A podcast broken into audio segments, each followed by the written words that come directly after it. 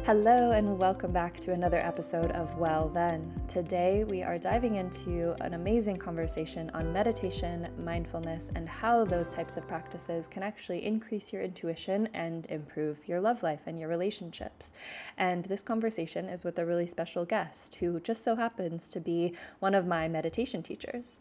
Those of you who have been following or listening to the podcast for a while know that I am a long-time advocate for mindfulness practices and have been practicing and even teaching meditation myself for the past 10 plus years. But about two years ago, I learned a new style of meditation, at least new to me. It just so happens to be many thousands of years old, is it a very powerful ancient tradition, and that is the practice of Vedic meditation.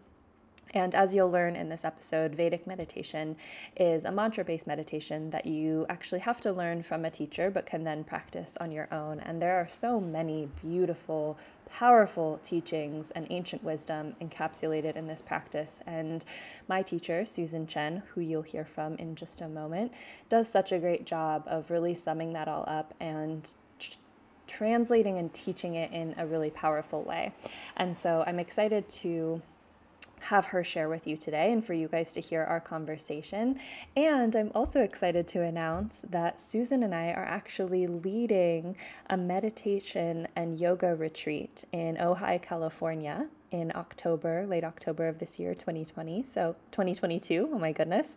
So depending on when you're listening, um, definitely head to the show notes and check out the link there so that you can learn more about this meditation and yoga retreat so that you can actually learn to practice Vedic meditation yourself. I'll be teaching lots of yoga classes. There's going to be so many beautiful opportunities for healing and discussions on love and lots of wonderful things. But before we dive into today's discussion, let me just tell you a little bit about Susan. She her background is so inspirational to me. We first got connected through a friend several years ago in more of a business capacity, and she actually has a long history of over 14 years working on Wall Street, and she started a company of her own. Um, Susie's Grain Free Muffins. You might have heard of it. I was obsessed with them, so I was very excited to meet her for that reason as well. And, you know, throughout all of that, obviously, working on Wall Street, running your own business, those are all very high stress environment things. And Susan ultimately turned to Vedic meditation to find resilience in the chaos. And for her, the practice was so effective in quickly eliminating stress and overwhelm in her life that she actually left the corporate world to study and teach full time.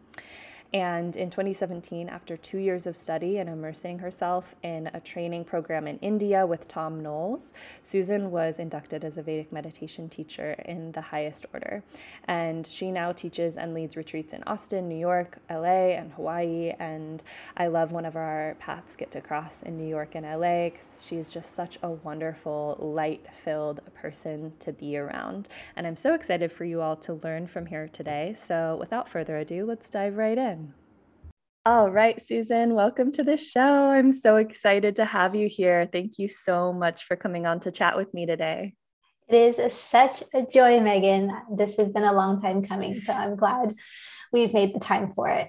It really has. I was thinking about it. And I think the first time we spoke about having you on the podcast was back when we first met a few years ago um, the pre-COVID pre-COVID, yeah, which feels like a lifetime ago, not just a few years.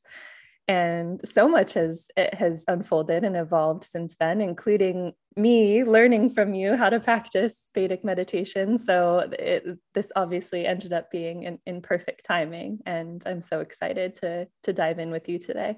Thanks for having me. Absolutely. I would love for you to just start out by sharing first a little bit about your story and your kind of personal and professional life. I find it so fascinating, your background and how you came into the world of um, Vedic knowledge and Vedic meditation. And I, I think that other people will find it equally as fascinating. Sure. Um, you know, it's so interesting because I was just speaking with a friend yesterday about how as we go through our different chapters of our lives, sometimes we can look back and they can feel like lifetimes though, as if we've had, you know, rebirth after rebirth after rebirth um, through the different chapters and iterations of you know what it is that we're becoming. And so you know sometimes when people ask me this question it um, it's a real trip because it's not only talking about the last you know 15 years of my journey um, but really almost it feels like a few lifetimes worth of experiences. I don't know if you feel that way too sometimes Oh my gosh, I feel that way all the time and I was actually thinking about that that exact idea today and how many lifetimes I've lived in in a short relatively short amount of of physical life, but I feel the yeah. same way about hearing your story. I'm like, wow, how did you fit so much in into that amount of time? It's incredible. Yeah, and so I guess a good place to start would be um, you know i think uh, my journey into uh, into the meditation world probably started off um, like a lot of others out there. Um, you know after school and after graduating from university i moved to new york city um, doing what a lot of people are doing which was to cut my professional teeth if you will i'm working on wall street at a major investment bank um, based in new york city and you know i w- began to go through the motions as you know many young bright-eyed bushy-tailed um, young professionals do and really began to find my own rhythm and find my own um, place you know as uh, a young asian woman out there in wall street. And what began to happen is that as my success professionally grew something funny was also happening internally because all of these things that I thought was supposed to make me happy, right? Like, you know, getting your first big bonus check or, you know, paying off your student loans or, you know, moving into that one apartment where you don't have to share with a roommate anymore. you know, in New York City, that's a pretty that's a huge deal, yeah. in your in your 20s. Um, and so, even though I was starting to check all these things off the list that I thought was just going to make me more and more and more happy, what I found out was, and what I was experiencing, that that hit of happiness would come and then it would go, and then it would be you know it would be replaced by you know a gap of yearning about what's next and so that started to really um, make me wonder about what it was that we were all chasing day in and day out. And so, even in my early 20s, I started doing a lot of exploration um, in terms of you know, taking a look at yogic practices, going away on yoga retreats, um, beginning to practice meditation. Now, the type of meditation I practiced back then now is called mindfulness meditation. Um, but back then it was more along the lines of, you know, some Zen Buddhist and Tibetan Buddhist traditions. And so I think I've had this yearning of like, wait a second, you know, it was like there was some cognitive dissonance even from my early 20s. Like I'm supposed to be happy right now, but instead of being happy, I'm actually just, you know, I've just set that mile marker down for that next thing that I'm supposed to be wanting in my life because, you know, this unsatiable search for happiness when you're looking for it outside yourself becomes really, really apparent. And I think for a lot of us, you know, we either just block that you know dissonance away or you know we really try and look to explore it and so i think i went back and forth for quite a few years of just sort of like you know closing my eyes and pretending that i was happy. Um, but after a little while um, i started to realize that i couldn't ignore it because in addition to continuing search continuing to search for happiness i was also beginning to um, feel quite a lot of you know anxiety and overwhelm and fatigue um, in my life as well. And um, what i started to realize was that you know this lifestyle of always chasing that happiness either in the job or in the relationships or in that you know new york city lifestyle um, was causing you know my body to be quite overworked and fatigued and so as I was taking a look into, you know, my career and my lifestyle in New York, it started to be a little bit unsustainable. And what that looked like for me was, uh, you know, some unsustainable personal relationships um, and a really uh, imbalanced work uh, work life balance that started to really wreak havoc. Um, you know, on my nervous system as well as um, in my general mood and attitude towards life. And so, what did I do? I packed up. and decided to leave New York because certainly, you know, um, at that time in my life, I still really wasn't totally sure and confident of where this lack of happiness came from. So I thought to myself, well, I'm not happy in New York certainly I could go find happiness out there in the world somewhere else.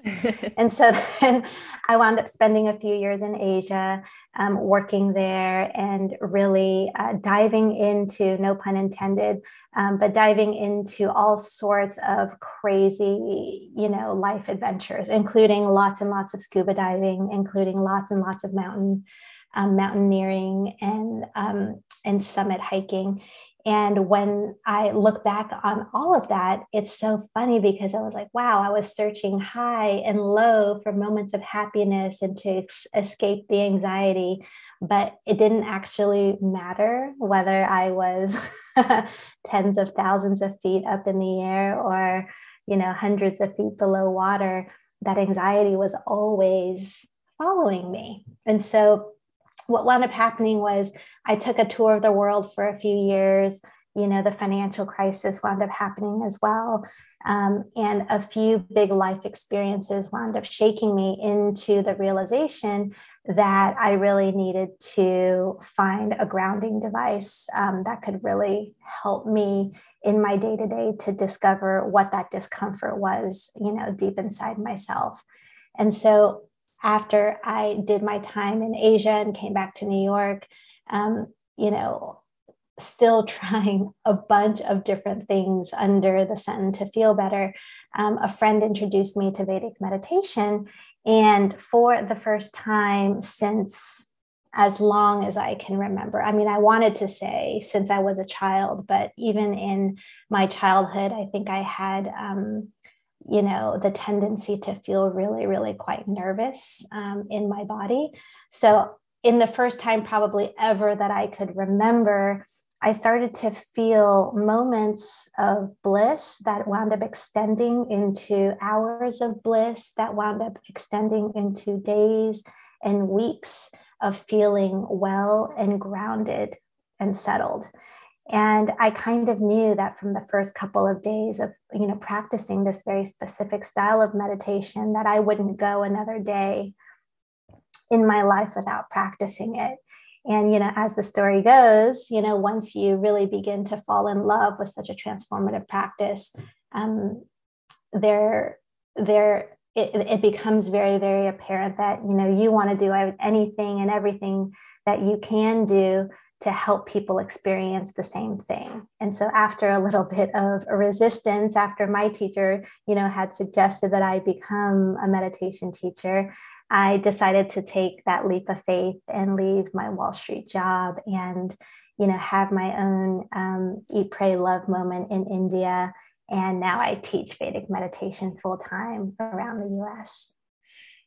First of all, I mean, talk about fitting so much into a small amount of time. I feel like I've heard your uh, versions of your story and snippets and chapters of your story you know many times now and i i didn't know that you had the the scuba diving mountaineering exploration chapter in asia that is so cool yeah you know the the scuba diving mountaineering chapter we've had the uh you know the the chapter of you know looking for you know peace in you know lots of you know pharmaceutical drugs and uh, you know club drugs. We've had diving into ashram life in upstate New York. There are lots and lots of different chapters All of my life.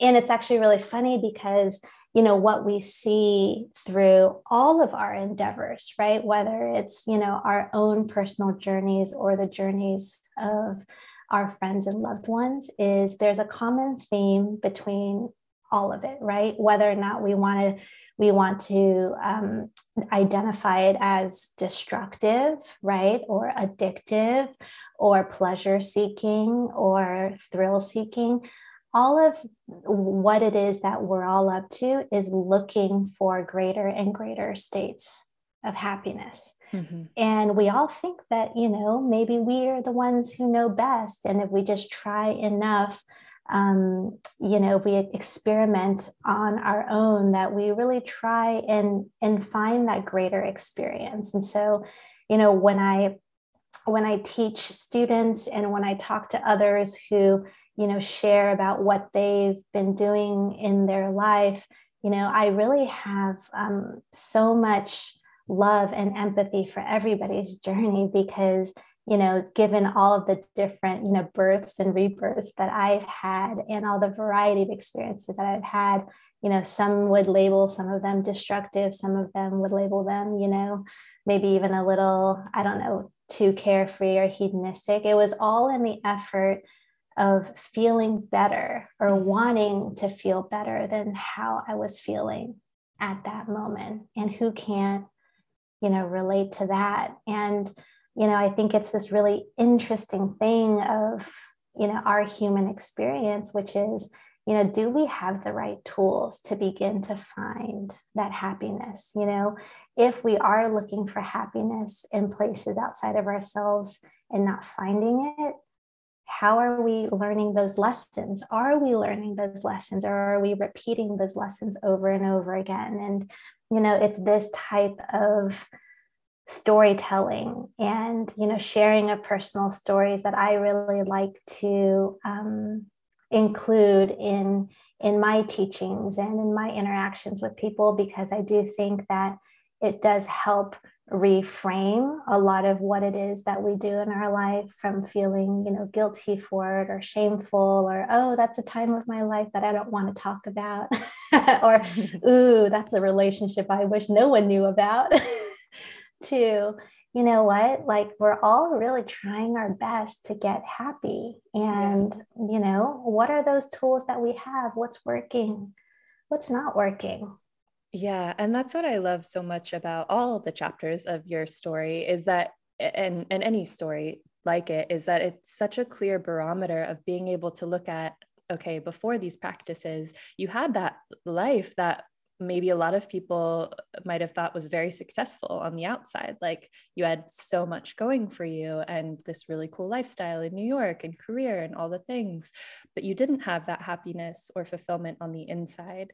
And, you know, at the time, you might have thought, like, okay, career is the thing that's supposed to make, me happy. Success is the thing that's supposed to make me happy. And so many of us go down that path and then to realize that it's not and to go on the journey of discovery and finally finding this thing that gives you access to that experience of bliss and that inner peace and inner calm.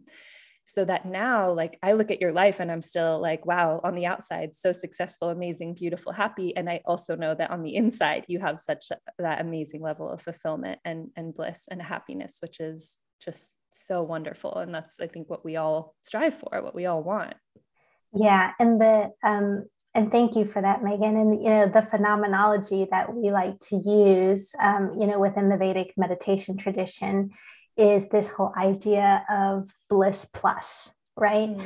It's like, well, if you're able to really find and culture that inner foundation of bliss and fulfillment, you know, that feeling of everything is going to be all right, everything is all right, everyone is all right, that feeling of equanimity, and you take that out into your everyday life, then you're no longer that needy person who's looking to get happy or looking to get fulfilled by any endeavor or activity or conversation that you're engaged in, right? Because you are the fulfillment field. You are the field of happiness going out to look for the need of the time of, of the day.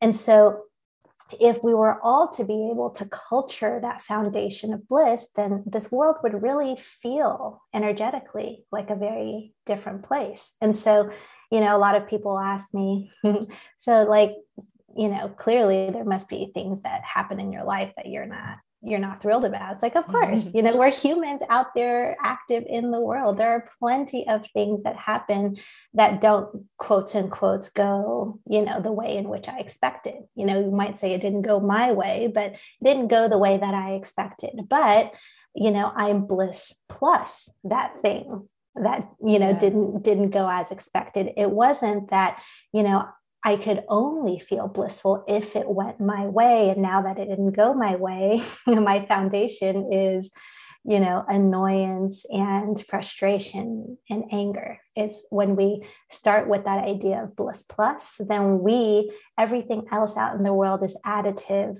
to our day. And so it allows us to adapt to changes of expectation, to changes in life. And it really begins to build this big, big layer of perspective of, you know, everything is happening for me, everything is happening for greater evolution.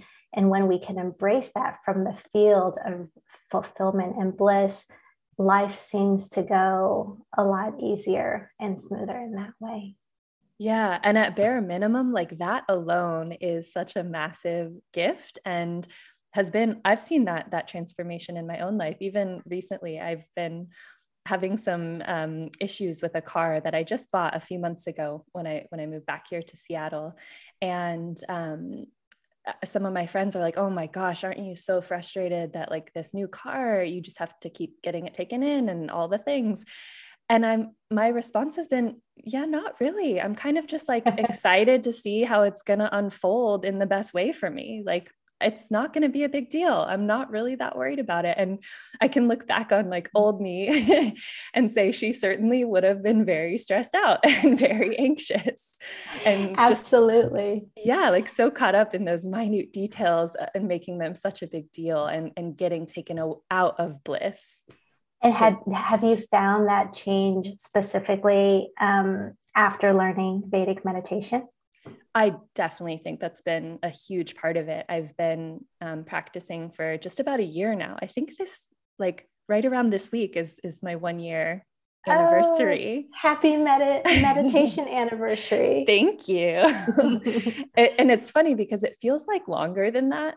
Like it feels like, oh no, this has been a staple in my in my toolbox for a while now, mm-hmm. but it's it's just been a year. And um yeah, a lot has happened in the last year. I know you know about mm-hmm. um, things that have been going on in my life with health and move and all the things, but I honestly feel like it's actually been one of the greatest years of my life so far. And yeah, I don't, yeah, I look at it through a much more blissful lens. And I think this, this practice has been, yeah, such a gift for um, my overall perspective on the world and on life and myself and all the things. Yeah. And, you know, perspective is really what it's all about, right? Mm-hmm. If you take a look at anyone that we've um, come into contact with in our life that we've really admired and respected and valued their their wisdom the one commonality that we can all draw on is that that person or those people that we valued in our life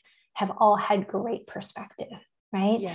and there's so many different ways of thinking about perspective but for me it's um, it's really being able to see obviously the bigger picture of things right and from the vedic worldview it's all about you know understanding and knowing through direct experience that evolution is all that's ever happening for all of us mm-hmm. and you know in the beginning days you know when we're not you know so sure of that. When you hear it you're like oh that sounds like a nice little thing you you know somebody might write to you when you're having a bad day or it might look nice on a little like you know greeting card to make you feel better. Yeah. Um, but if we were to all look back on some of the most trying times in our life and we can do it right now you know just do a really quick mental scan right? In the moments that you felt were those moments that brought you to your knees and in the moments when you feel like I just don't know how I'm going to find a way out, those were always the pivotal moments that got us to our next growth and phase of our journey and our and our personal growth and evolution. So at, it doesn't take away from at that time it didn't feel great, but you know what we know is that those are the pivot points for our transformation and that is what perspective is all about being able to look back to say wow even in that moment when it didn't feel evolutionary at all and it felt mm-hmm. like the universe is playing a big cosmic gotcha you know um, it actually served a really, really great purpose. And I think for those who do have access to tools like Vedic meditation that can, you know, release the stress so we can be in the present moment and appreciate these moments, um, it, it really can propel our acceleration into fulfilling, you know, our greatest purpose in life. Because, you know, there's this great saying um, that our uh, my teacher's teacher Maharishi Mahesh Yogi used to say was he said you know you can go along with evolution as a willing participant or you can get dragged mm. on the way you know towards evolution. You know evolution is going to happen anyways. To what extent are we resisting it and needing to learn the same lessons over and over again until you know we get we get on with the program? And you know from the perspective of the universe or nature you know she's like i have all the time in the world susan. You know you keep on making those mistakes. It's absolutely okay. If you yep. need to do it your way a few times i'm just going to keep on gently dragging you towards that inevitable outcome anyways. And so you know there's no punitive aspect to any of this. It's very playful. It's very fun. But you know I know that the one thing we connect on personally is, you know, we love diving into some of these, you know, nuances of of growth and evolution and introspection. And what I find is that, you know, paired with a meditation program like Vedic meditation, where you can start to really feel that bliss, that sustainable feeling of bliss on the inside. That once we start to like figure out how it is that these laws of nature work and how we can work with these laws of nature, you know things and hiccups like you know the cars that take more more of our attention than we would like um, start to feel like hey it's all right. You know maybe all of this work with the car is putting me in contact with who i should be in contact with out there in the world. Who mm-hmm. knows what doors will be opening up because of these extra conversations that i'm having yeah. And I love that perspective just because, if for nothing else, it feels so much better to think, like, yeah, who knows? Like, the unknown has an infinite number of possibilities and so many good ones exist that that could become my reality if i just stay open and um, yeah I, I, I love taking that outlook into the world and you've already shared so many um, I think, wonderful principles of, of Vedic knowledge. I'm just thinking for anybody who's maybe unfamiliar with what Vedic meditation is um, or Vedic knowledge in general, I've shared a little bit on the podcast so far. So for regular listeners, I think they're aware that it's like you know roughly it's it's a mantra based meditation and um, i think that might be the extent of it and some people might hear vedic the word Vedic and think like, oh, is it like Ayurveda? So yes. can you just give us like a kind of foundation? absolutely, absolutely. We just dove straight in. I know, I love it. yes. So Vedic meditation is um, a form of meditation that comes from Veda, which is the Sanskrit word for knowledge. And so Veda is approximately a 5,000 year old body of ancient knowledge that comes from the land that we now call India. But what's very important to um, distinguish is that Vedic knowledge is not only Indian knowledge. It's not only knowledge that's accessible, you know, from um, the great masters from the last 5,000 years. It just so happens that Indian culture and society and the people of India have been incredibly good at preserving this knowledge because what Veda shares with us are universal truths about the laws of nature and how we can live in the best and most optimal attunement with these laws of nature. And what Veda says is that the seed form of all of the knowledge of the laws of nature actually resides within each and every one of us in seed form in our own awareness and consciousness state, meaning that at any given time, everybody's birthright is the ability to cognize and recognize all of these beautiful truths about the world to the extent that you know we're present and clear in mind and um, feeling as as light and stress free as possible to be able to tune in and tap into these laws of nature. So, Vedic knowledge is one that has been preserved with, um, with great purity and with great accuracy over the years. And this body of knowledge of Veda spans everything from, you know, the knowledge of yoga asana, from where you know here in the west we have you know all these different branches of different types of yoga like you know hatha yoga kriya yoga um, bhakti yoga nishkam karma yoga all of these styles of yoga um, and all the way to ayurveda which is the vedic science of health and wellness which i know that you are um, diving deeply into and have a great appreciation for and Vedic knowledge also spans to, you know, um, warfare and conflict, architecture, sound, music, culture. It's really a very comprehensive um, body of knowledge. And so within that, it also teaches us a very specific type of meditation, which is a mantra based meditation, as you had mentioned. And there are lots of different types of mantras that you can find within Veda, but in Vedic meditation, our mantra that we use is called a bija mantra. Bija in Sanskrit, B I J A, is is a seed form mantra, meaning that when you begin to repeat it in your simplest form of awareness with your eyes closed, it begins to naturally bring your mind into a quieter and quieter and more silent state. So, most of our waking days, what we do is we float towards the top of that high, shallow layer of activity within our minds, where you know we have the to-do list and you know the shopping list for for Whole Foods and thinking about the people that we should be calling back, the people we don't want to be calling back. Um, and what begins to happen is that if we engage the mind in only that very narrow band of awareness, the mind tends to get very, very tired. It tends to get overworked and it begins to feel a little bit frazzled and using up all of its energy for those shallow, shallower states of activity. And so there's a layer of our mind which is quiet and serene and um, and calm and peaceful. And it is available to us if we had the techniques and tools to be able to really access it. And this is where Vedic meditation comes in. That mantra acts as a really beautiful and easy handrail to take you from those more superficial layers of thinking into that deep, quiet state where we step completely beyond our thinking mind and can experience that pure silent, pure awareness, and pure consciousness for moments inside our meditation.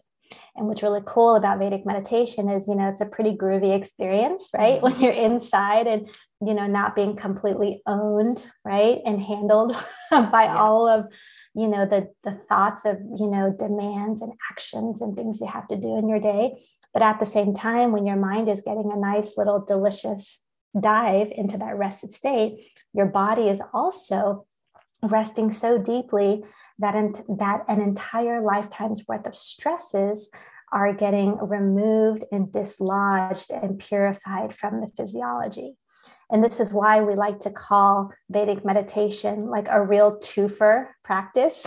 it's a two for it's a two for one because it feels really nice inside meditation because you're getting a nice break from the day, but you're also recharging your body from the inside out such that the other 23 and a half hours of the day that you're not meditating begin to feel really upgraded and really strong and resilient and adaptable. So, you know, when I came to Vedic meditation, the main reasons that I wanted to get into this practice was because I was having a really hard time sleeping at night, you know, um, just feeling waking up in the middle of the night, feeling very, very anxious. Sometimes I knew exactly why I felt anxious, and other times I just wanted to go back to sleep and was like, there's no good reason why I'm awake right now. Like life is supposed to be perfect, you know. um, and also because I was really struggling with feeling like I could show up as my authentic self um, in in romantic relationships. It was like I knew totally how to behave and be myself and really like command the room authentically you know, in my professional career. But like, you know, once I left my corporate job on Wall Street, I would go back to whoever it was that I was with. It really, I thought it was the person I was with, but it was like really always just me. Isn't it funny how that works? I know. and I would be like this little mouse. I'd be like, oh, whatever this person wants me to be, I'm just mm. going to be because, you know, like I'm the one who's adaptable. You know, I'm I'm the one who's just this easygoing gal. And because yeah. I'm easygoing, I'm not supposed to be showing anyone my preferences or how it is that I feel. But obviously that didn't feel authentic to me because I mean, who would who would be able to live with themselves, you know, basically showing up for another person in that way. And so, you know, this kind of weird Jekyll and Hyde personality thing that was going on in my life was just driving me crazy totally driving me crazy. And so I was like, all right, so this meditation thing is supposed to make me feel happy. Sure. It should, it, should, it can only benefit my my personal relationships. And it absolutely did. And what we find with those who come to Vedic meditation is that it's not like magic that it seems to work for everybody, right? Mm-hmm. but the reason it does work for everyone is a very simple and logical explanation, which is that Vedic meditation begins to balance out any imbalances that are currently going on in your mind as well as in your body. Because, in fact, as you know, more than you know, most out there, Megan, you know, the mind and body are one system. It's one thing. You know, we grow up thinking it's two completely separate things. Um, but the mind and body are are are con- are so connected that you can't be dealing with one without dealing with the other. And so you know, if you're coming and feeling like you have anger issues, or you're coming and you feel like you're a little mouse like me who couldn't say anything to their partners, I don't know what I want for dinner. Don't ask me. Whatever you want, right? um, or or if you're coming because um, you know you have migraines, which was another huge thing that um, I really wanted to solve, or because you have insomnia, whatever it is, you know that you're feeling imbalanced in your life, the reason we we feel imbalance is because of stress accumulation that's expressing itself in that imbalance. Mm-hmm. And so Vedic meditation basically says, right, you know, we can try and deal with the imbalances, but why don't we just get to the root of all these imbalances and remove all the imbalances altogether through, you know, treating the root cause of the problem? and i know in your healing journey this has been you know a big shift right? It's like yeah. Oh yeah it's been huge. And that was the, one of the main reasons i came to you to learn the practice was because it was at the time where i was like deep in the midst of navigating mystery chronic illness before i had received a, a diagnosis and was just like what my body's going haywire like what is happening but yeah. at, at bare minimum i know there is this strong mind body connection and i know that you know, starting with the mind can absolutely help to at least alleviate some of what's going on in my body. Absolutely. And it certainly yeah. did. yeah, you know, and Vedic meditation says, you know, mind body, a very, very good start. Let's do one better. Let's talk about consciousness, mm-hmm. right? Yep. And so consciousness is, you know, this overarching um, idea that each one of us has a repertoire of behaviors that's available to us at any given time right? Because that's really when we boil down, um, when we get down to like brass tacks of what consciousness is, it's repertoire of behavior. And so, in a very stress consciousness, meaning that if you've gone through life having, you know, some overwhelming, some level of overwhelming experiences in which you did not successfully adapt to that demand at that time, which is for most of us, you know, that's how we handle a yeah. lot of things that happen in our life.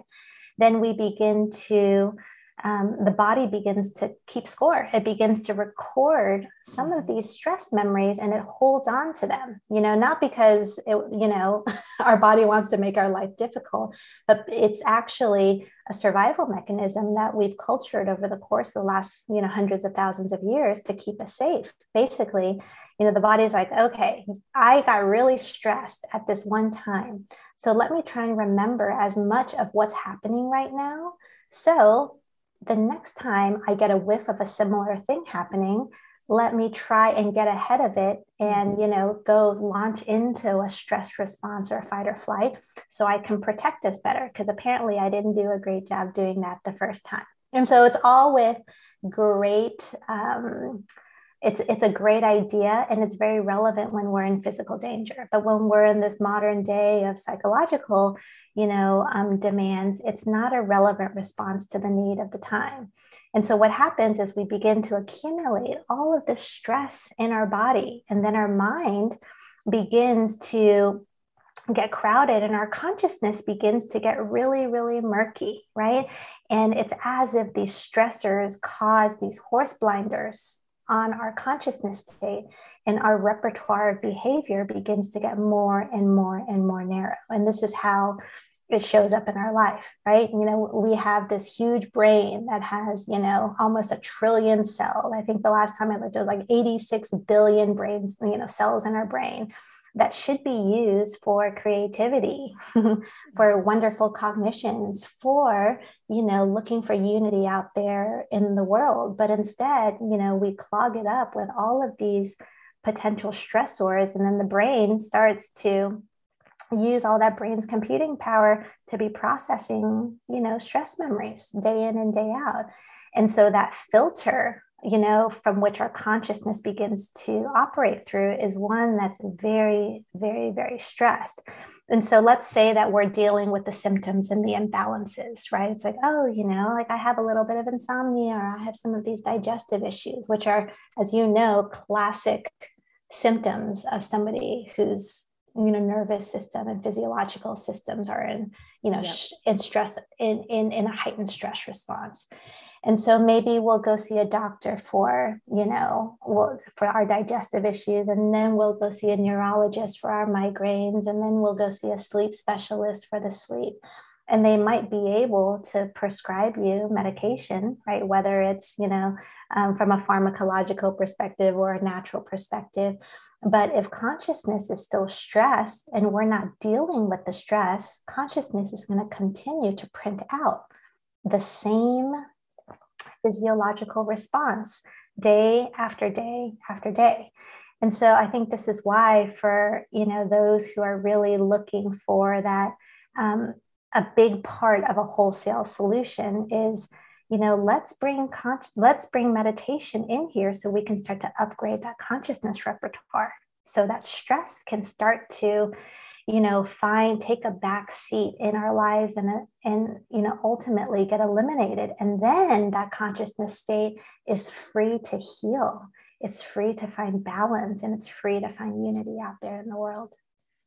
Absolutely. And i love that that what happens as you do begin to clear away the layers and residue of stress and and create the opportunity for consciousness to heal and to connect with all that's out there in the world. There's this concept that was something that you had talked about the very first time we met when we shared tea in your New York mm-hmm. apartment that really stuck with me. And I think was another one of the main reasons I was so drawn to learn Vedic meditation. And that's the idea of charm mm-hmm. that you mm-hmm. talk about, which I would love you to share more about because it's such a um, compelling idea that the more we clear away stress, the more that we have access to the bliss that you've been talking about, but also access to this level of consciousness that guides us on a path where we can almost like we can trust like if we follow it every step we take is is is like divinely guided and inspired and like just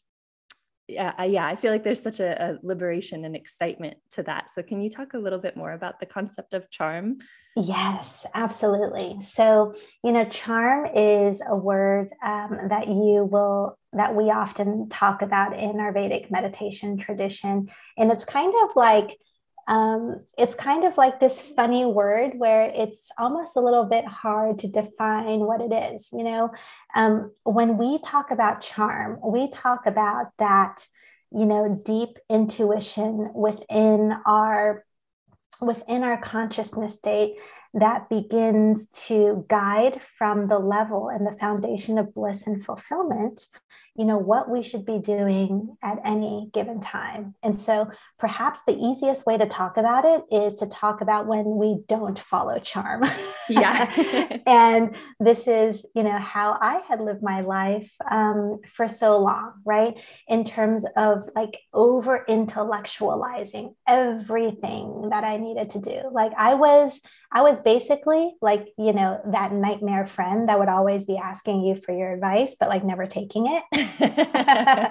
and then you would get together with your other friends and find out that like I had also asked your dozen other mutual friends the same question and also didn't take their advice. Um, but it, I was always in like information information gathering mode and mm. trying to keep all my options open and you know, wow, Susan, you've made so many mistakes in the past, you know, clearly you're doing something wrong because you know you're probably going to die with like you know someone's going to find you in your apartment when you're 80 years old with like 12 cats and and you know a stack of books or something like that. And so i was really really scared of making wrong decisions. And again not so much in my you know in my professional life because i felt like i knew how, i like knew how to handle that but really in you know relationships with family and friends and and romantic partners and all that stuff. And so i found myself you know really over intellectualizing everything that that was basically going on in my mind. And after i learned to meditate i started to find that you know that whole like i should be doing this maybe i should be doing that. All of that just kind of cleared away and there was a lot of spaciousness in my mind and in my consciousness state because as the stress wears away you know we don't spend so much of our computing power you know reviewing and regretting the past and rehearsing the future anymore. We're just kind of like open to whatever begins to whatever is happening at that moment. And what we know is that you know looking in the present moment for seeds of the future is a way more accurate and joyful and blissful experience of life than continuing to speculate about what's going to happen in the future. And that's what mm. stress does. You know, stress keeps us in speculation mode. Yeah. And so what begins to happen is as your present moment begins to open up and you're like oh you know i'm not running out of time anymore. I maybe i won't be dying an old lady. I don't even care if i die an old you know an old lady who with my dozen cats anymore. You're just kind of living in the moment right? And we know that you know you hear all these these quotes on Instagram that talk about living in the moment. But what this really means is keeping your capacity open to seeing what the present moment has to offer you because the present moment is the future in the making. Everything that's about to happen in the future has its seeds right now in the present moment. And so, what begins to happen is you'll start to find that as you begin to wear away the stress, and as I did, you know, through practicing Vedic meditation, I started to feel these like very pure, and by pure, I mean just like very strong, unambiguous desires begin to bubble up. And, you know, these desires sometimes went completely against my intellect, right? Like, oh, you know, I just think it would be a great thing to take a year off of my job. Mm-hmm. Oh my mm-hmm. gosh, like, pre, you know, premeditating Susan, n- never in a million years would I have thought that would have been possible, right? But it's like, oh just i just really want to be a teacher you know and even small things like you know what i don't think i'm actually going to take the subway today. I think i'm going to walk home. It's like oh my gosh it's new york city it's you know 25 degrees outside. Why is it that you want to walk home? And so you know you find your intellect because we have these old sticky habits of analyzing and over analyzing everything but in the present moment, you start to have these very, very strong desires. And this is what we would call charm, mm-hmm. you know, that pure, unadulterated, you know, desire that comes straight from the field of bliss, that field of being, that pure silent state that we touch upon, you know, in every single meditation practice. What begins to happen is that awareness state begins to become your backdrop of life. So your backdrop of life is no longer this low grade imbalance, whatever it is you're feeling anxiety, fear, anger, sadness, you know um, you know, roller coaster of emotions. Now, the backdrop of the experience of life is like equanimity and bliss. And so, when that those desires begin to happen, if we act on the desires, that is us following charm. And the reason in which we stop, you know, over obsessing and overthinking about why it is that we want these desires is because our personal um, our personal role and our personal experience of life is starting to get more and more and more in tune with the patterns and the impulses of nature and where nature is guiding us. And what the Vedic worldview says is that individual nature and, and, individual desires and cosmic desires are actually two sides of the same coin. Because we as individuals are outlets for universal intent. Now, if the physiology is really caked with stress accumulation and still thinking about, you know, uh, the you know the regrets of the past, we're going to start to continue to flood our thinking with lots and lots of stressful processing instead of this, you know, pure nectar of charm and desire.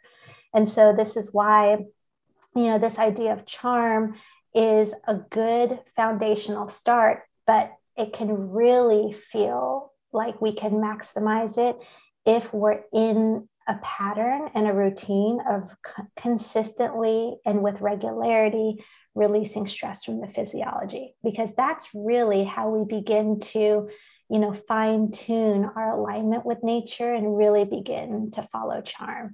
And the whole idea behind charm right is that when we follow charm then again like you said you know everything begins to fall into place.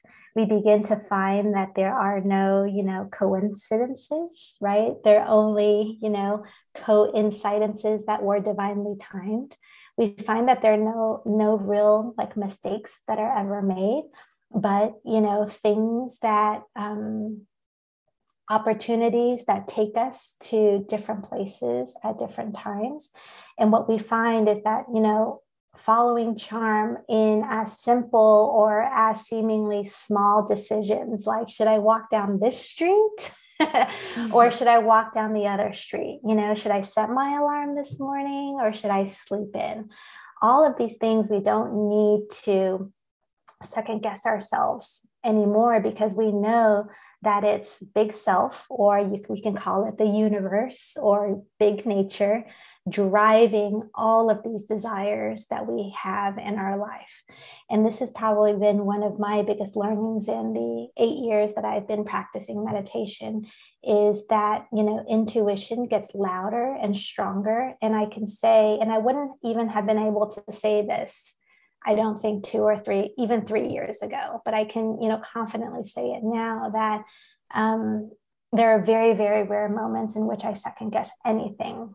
Yeah. You know, anything that comes up. You know, I don't even say like, I was thinking this. You know, sometimes I'll say, you know, a thought came. and I don't know why this thought is coming, and I don't know why this desire is coming, but let's just go, let's get rid of the desire and just go do it. yeah. And to see what's happening. And we could begin to use the mind as a really great um, historian to say oh yeah so over the course of the last week all of these things that didn't make you know too much intellectual sense you know you did that. And then what what what came out of it? Oh some cool quotes unquote synchronicity happened in my life. And it's like, well, if you're following charm, that's what was meant to happen anyway. There's not too much synchronicity. And so it begins to really build that confidence of certainty in our life and to know that, you know, let's say that, you know, I really followed charm and wanted to, let's say, go on a date with this guy, right? And you know, let's say that, you know, you went on a few good dates, but it ultimately didn't work out. We don't want to say, man, charm really led me down a path where it didn't work out. so, you know, I can't be trusted to follow my charm, right? Like you said, how many doors were open that wouldn't have been opened if you hadn't said yes to, you know, that particular opportunity? What were the lessons that we learned through that opportunity? You know, it's, there's there's no we begin to remove this element of, oh, I've done something wrong, which I don't know about you, but I lived for most of my 20s and half of my 30s just you know completely scared to make a mistake because oh yeah. I always felt like i was i was about to mess something up in my life. Yeah same. I was always looking for like the ways that i did things wrong and how i could do things right and like just was so attached to trying to control every detail of my life and how i planned it. And it's not a very fun way to live. it's not. And, you know, what I've come to really appreciate, and, you know, I think back on the way I used to be, and I just go back, you know, revisit my former self and give that version of Susan like a really, really big hug. Yeah.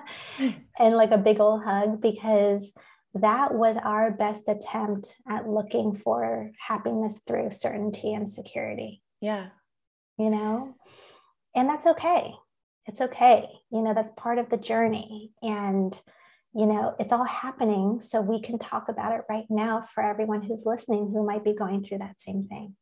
Absolutely. And I love the the example that you shared in the context of dating too because you have the ability to or we have the ability to look at all the experiences that show up for us as something that we must have needed in some form or capacity in that moment like the couple dates didn't work out with that guy, but maybe you learned something that's actually really important to you in terms mm-hmm. of qualities in a partner or a dynamic in a relationship that you desire.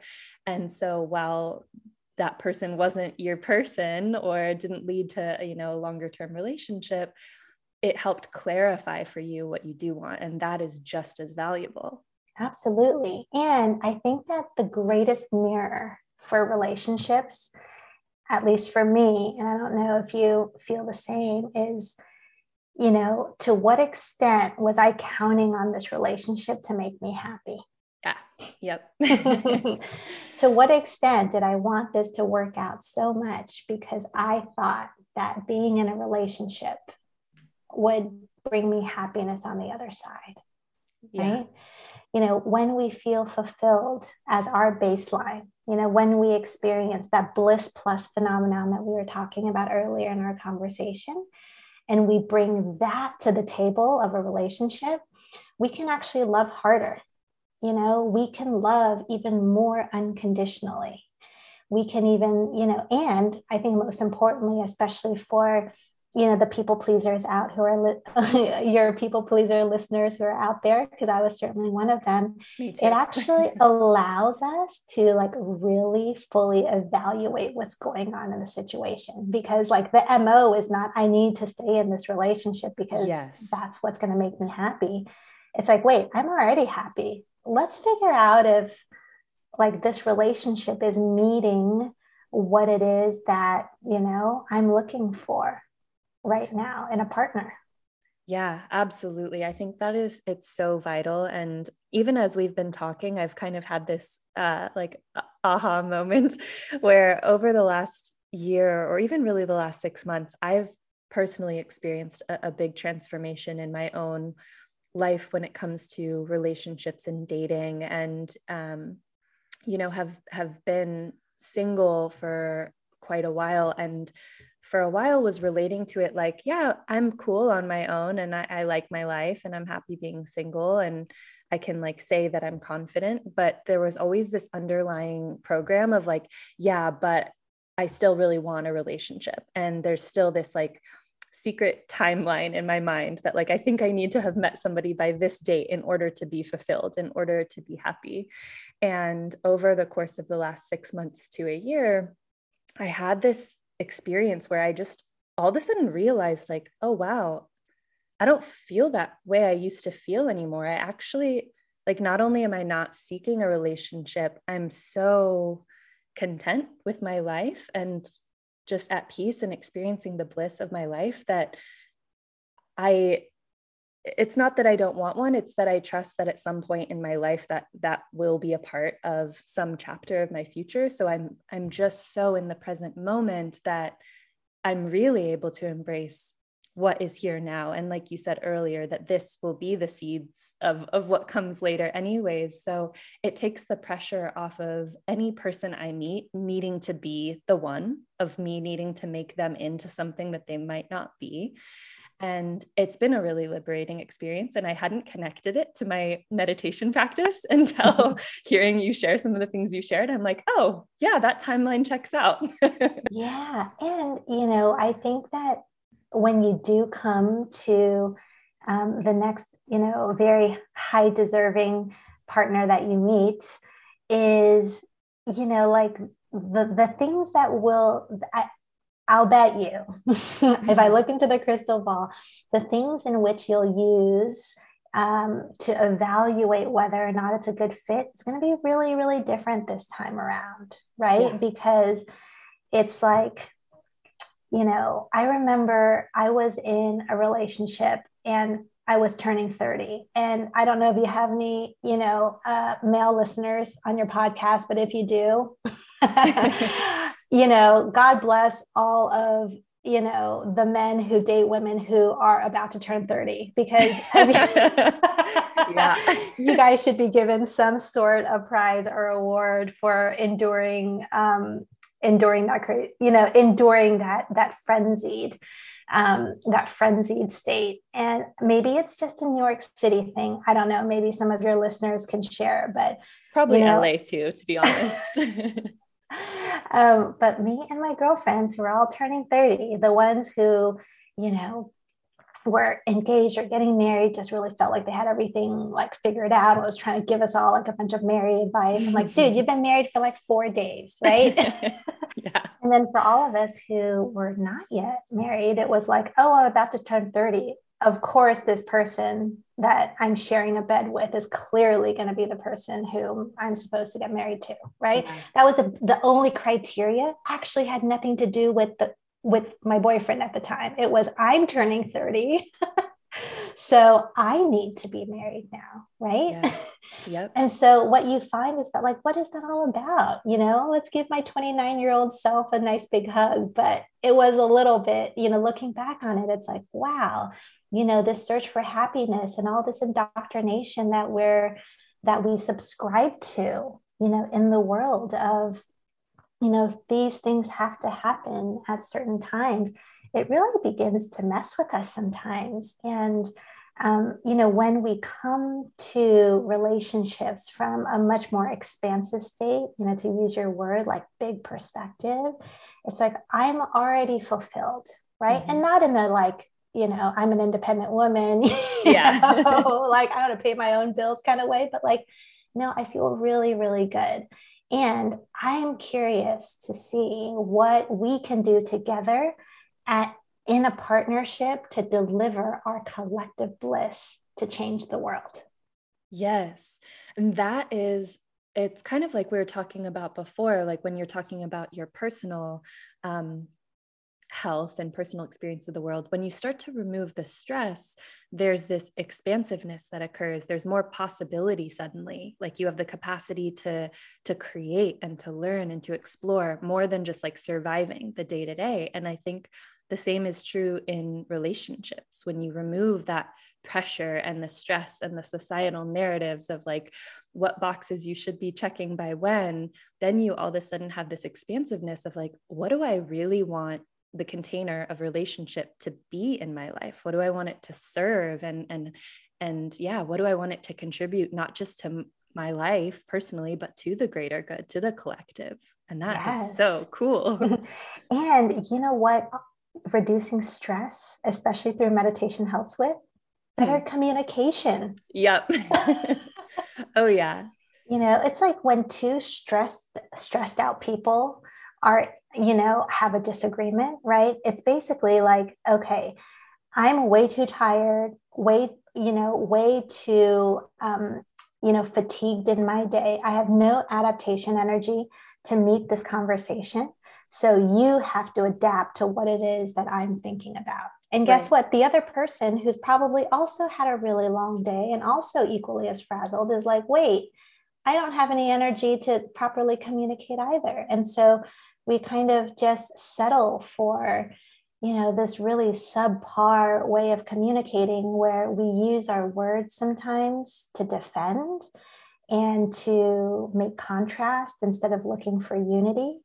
And this is what I find so much in, um, you know, a lot of the work and a lot of the mentoring that I do, which is, you know, and for meditators as well, is that, you know, even when the stress is gone, there's sometimes we, you know, have built up these kind of um, not great communication habits over the course of, you know, our lives. And, you know, one thing that we do know is that when we begin to work on our communication from the level of bliss, and we use communication for unity um, versus to protect and defend, um, you know, relationships really, really transform. And not necessarily do, do I mean that every relationship ends in a fairy tale ending, right? Mm-hmm. you know, I'm not I'm not promising that practicing Vedic meditation is going to, you know, make every relationship that we're currently in just turn magical all the time. But what I will say is that when we release the stress, every communication, even if it doesn't result in, you know, happily ever, ever after, will result in common understanding and greater love between the two people. Yeah, because the communication that occurs might, like you said, it might not lead to fairy tale ending with that person, but it might result in that deeper understanding of each other and the realization that oh maybe we don't want the same things in relationship and and maybe that's okay. It doesn't make the love that we shared any less special. Yeah. And you know my teacher Thom Knoles has this great saying and he said you know no two no two people ever broke up because they were in a happy relationship. Yeah definitely not you know so you know this whole idea of like oh we were so happy it's like well i don't know maybe one of the two people is we're definitely not happy because no two people ever break up because they're so happy together yeah i don't think i've ever seen it play out that way and you know this whole thing about fairy tale endings is you know and again building on this idea of perspective is that if it doesn't feel good right now you know it means that the story's not yet over mm. right hmm. And, you know, we have this idea that, you know, we want to close every chapter in our life in the way that we want to close the chapter. Yeah. um, but what we know is that um, every chapter begins to open up, you know, the possibilities of that next rebirth in our life. And so if it doesn't feel okay right now, it's because the story is not over yet. I love know? that perspective. Yeah. It's, yeah, there's more to the story. So, you know, as they say, watch the space, watch this story, you know, watch for the comeback. There's always that next iteration of, of beauty and evolution in our lives. Yeah. And then tying it back to what you said before, just reminding yourself that evolution is all that's ever happening that can hopefully provide some some solace and comfort in those moments where, you know, if you're going through a breakup or relationships are feeling difficult, that in somehow, some way, this is contributing to your evolution and the greater evolution. Yeah. Yeah. And also, you know, and this might be the harder question to ask, especially in the moments when you're like feeling the sadness of a breakup. But it's like, to what ex you know, to what extent is this sadness, you know, hitched on this idea that I can't be happy if I'm not with this person? Yeah. And if I'm feeling that way, then we really want to examine why it is that's the case. And we want to look into you know perhaps building in some tools that can offer us that you know happiness from within. Right because i think a lot of people are conditioned to to think that there is just one person out there who can make them happy. And certainly when you fall in love with somebody and when you're in kind of wrapped up in that particular type of of bliss in a relationship it can feel that way. Like oh my gosh this is the only person ever who can who can yeah. feel this way obviously reality is that's that's not true it's something yeah. that we we source and create for ourselves and then can share with with other people yeah. yeah sometimes people ask me they're like susan do you believe in soulmates is there that one okay that was my next there? question is like is you there know? a vedic perspective on soulmates well you know it's our highest self Mm-hmm. It's our highest self. I mean, in terms of like the actual relating, you know, with partners, you know, there's, I think we'll go through different phases in our life where there will be that one person for us who can bring about our greatest evolution and coming together. There can be a lot of unity and, um, you know, collective fulfillment that we can bring out in the world. But, you know, the person that you want to fall in love with over and over and over again, you know, is yourself. Yeah. It's your it's your highest, most evolved version of yourself. And I know we've talked about this before, Megan, but you know, this idea of like, you know, we think that it's somebody else that, you know, is giving their love to us, right? Mm-hmm. It's like, oh, I feel love because that person is out there and I love them. And how can I ever experience that love if it's not with that person? But if we were to really get like really, you know, meta with the experience of love, and next time you feel elated about anything, including my iced matcha latte that I'm still savoring right now as we're yeah. talking it's like when you feel that joy and you feel that bliss whether it's for you know a matcha latte whether it's you know for your pet whether it's for you know a family member or a romantic partner and you feel that wave of love and bliss just check in with yourself to see like where is it actually coming from you know where is it coming from is it actually this tangible thing that's getting transferred from one person to another or is that person merely triggering that feeling of bliss from deep inside you? Yeah.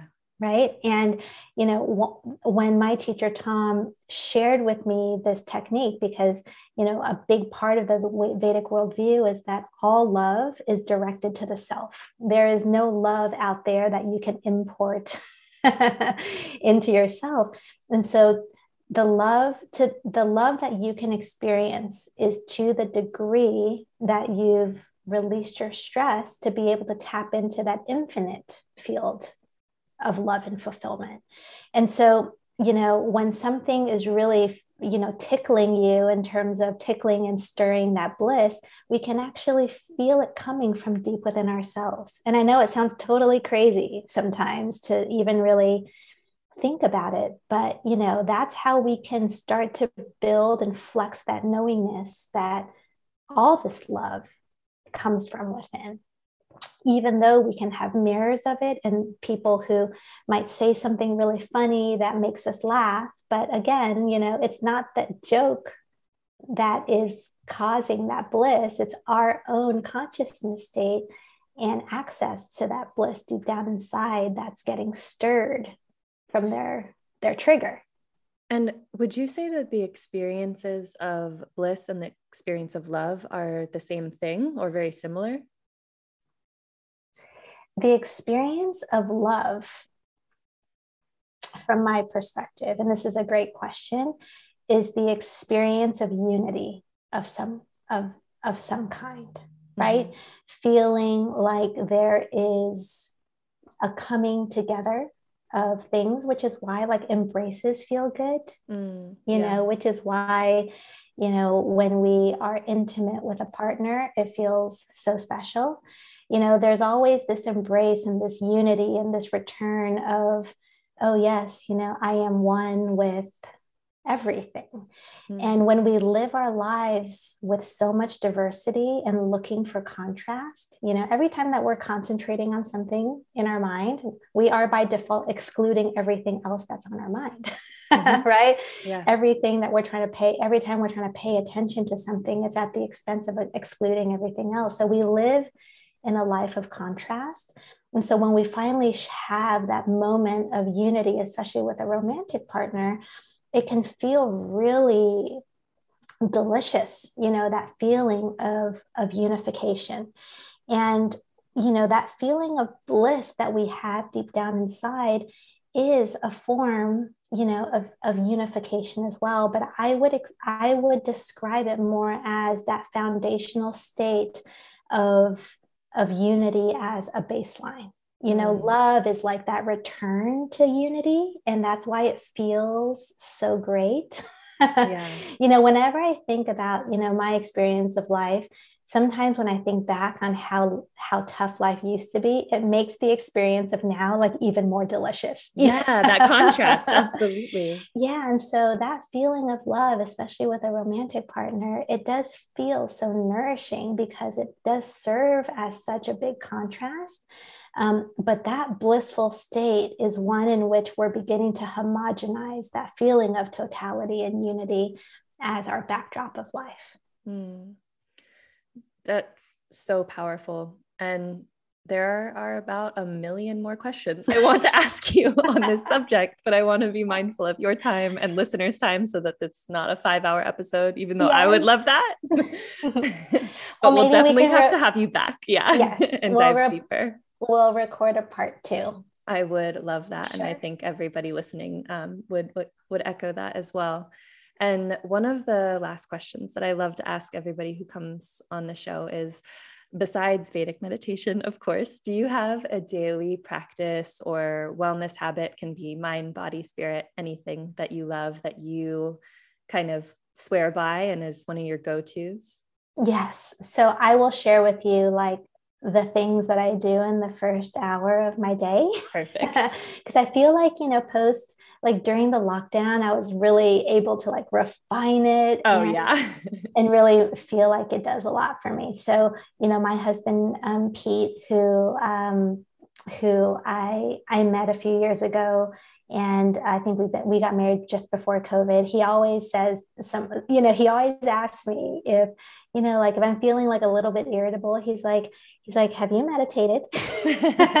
have you taken a shower? you know, have you had your breakfast? and have you had your chai right my little like kick of caffeine in the morning so what i do in the morning is you know i always make sure that i wake up um, either with the sunrise or before the sunrise, because from an Ayurvedic perspective, it's really, really powerful to begin your day um, as the sun, you know, begins to grace, you know, whatever part of the world that we're living in. And mm-hmm. so I'll wake up, either I'll set an alarm or, you know, I'll wake up naturally with the sun. And the first thing that I'll do is I'll do a Surya Namaskar um, you know, towards the sun, so I can really begin to, you know, align myself with with that with the patterns of nature and the impulses of nature. And a traditional way to do that is to start by chanting the Gayatri mantra, which, you know, if you've been to a yoga class or yoga retreat or done yoga teacher training, you've likely um, you've likely learned that before. But it is um, it is a chant that you say to the sun to basically say, Hey, I know you're there for me every single day, even if I can't see you behind the clouds. Yeah. you know, thank you for offering me this this beautiful energy that you know I'll be cherishing for the day. And then I do my Surya Namaskar, and then I'll sit for a meditation, my 20 minute Vedic meditation, and I'll roll straight into um, an Abhyanga oil massage, mm. which I don't do that every day, but four or five times a week, we definitely prioritize. And it's another really great way to start the day um, and to really begin to nourish our bodies from a very deep level to be really resilient and adaptable for the rest of the day. And then the shower, the breakfast, and then the chai. that is such an amazing morning routine. I, yeah. I, and I love that Pete helps hold you accountable to it on the mornings where he's like, mm, I don't know if she's done all her things yet. yeah, it's really helpful. It's really, really helpful. yeah. And definitely in our next chat, we'll have to dive deeper into um, more of the Ayurvedic practices because I know that's obviously something that you are very well versed in, and Abhyanga mm. being one of them. There's so many, so many benefits to all of yes. Absolutely.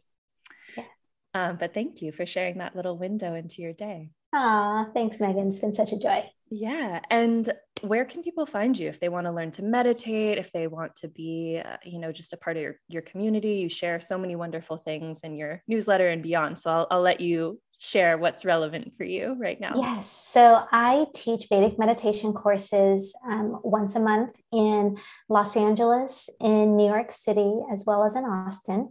And to find out more, you can subscribe to my weekly newsletter. It's called The Weekly Wisdom. Um, and you can sign on at meditatewithsusan.com.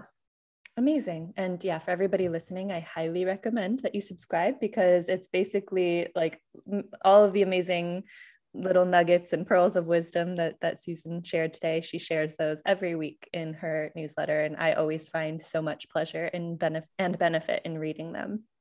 Uh, thank you so much. This has yeah. been fun. We'll do yeah, it again soon. You. I really appreciate you coming on to chat. And um, for everybody listening, I uh, if you know anybody who, who might benefit from hearing um, Susan's story, hearing about Vedic meditation, any of the things, please pass this episode along to them. And thank you all for tuning in. Thank you, Susan, for coming on. And until next time, I hope everybody has a happy, healthy, and love filled day.